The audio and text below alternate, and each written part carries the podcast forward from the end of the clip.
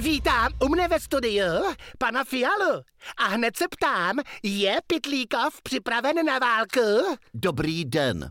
Pitlíkov se začal připravovat, až když já jsem nastoupil do čela Pitlíkova.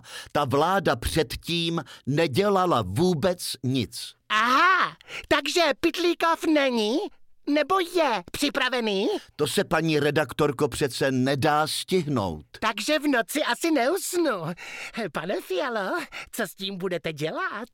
Sežeňte si nějakého jiného chlapa a až přijde jeho čas, povoláme ho k vojsku. Vy chcete trestat Rusko víc než ostatní evropské země? Jak to chcete udělat? Vytvořili jsme speciální jednotku, ta vtrhne do Kremlu, panu Putinovi stáhnou kalhoty a pořádně mu dají na holou. To zní rozumně. A dál? Samozřejmě tu holou zadnici vystavíme na sociálních sítích. Nahradíme ten finanční propad za fotky na Instagramu paní Schillerové. Vy jste geniální? Ano, mí studenti to taky říkávají, hlavně když potřebují zápočet. Kdyby se to nepovedlo, tak nafotíme zadnici paní Schillerové. Vy opravdu myslíte na všechno? A co když se pan Putin rozhodne dojet si pro vás? Pro mne? Já mám poslaneckou imunitu a myslím, že by nejprve jel na hrad pro pana Zemana, který ho označil za šílence, a ten by mu na tom vozíčku opravdu neujel. Kdežto já běhám jako srnka, mne by jen tak nedoběhl. Na vás oceňuji i vaše fyzično, nejen duchovno, to jistě taky. Děkuji, jsem rád, když jsem s médií jedno tělo. Vy jste Ukrajině dali dělostřelecké granáty, že? Ano, ale nějak se zadrhla doprava, tak jsem je na Ukrajinu musel odvést sám. Pomohli mi ještě polský a slovinský premiér. A vyzkoušel jste si je? Nebylo moc času a taky Rusové byli moc dobře poschovávaní. Prý vylézají jen za úplňku. Aha, tu cestu vám domluvila nějaká cestovka? Ano, to víte, mají díky covidu propad tržeb a tak vymýšlejí nové zážitky. V ceně jsem měl hodinu s panem prezidentem Zelenským a dostal jsem zadarmo mapu Ukrajiny i s přesným zaměřením ruských vojsk.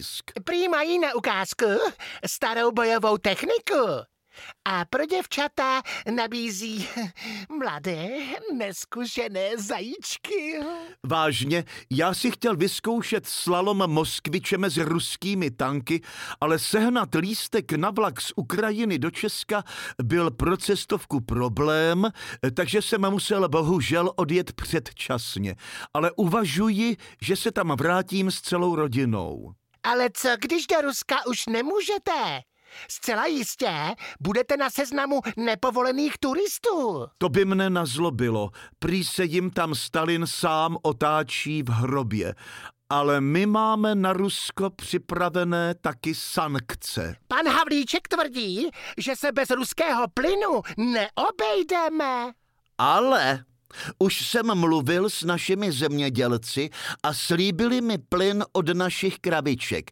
Prý prdí stále víc a víc, je to naše, žádný dovoz. To vypadá na dobrý plán. Musíme tvrdě, na Rusa jednoho. Ale ozvala se Čína, že Rusku ekonomicky pomůže. Tak nebudeme kupovat čínské hračky. Tak teď už jsem klidnější.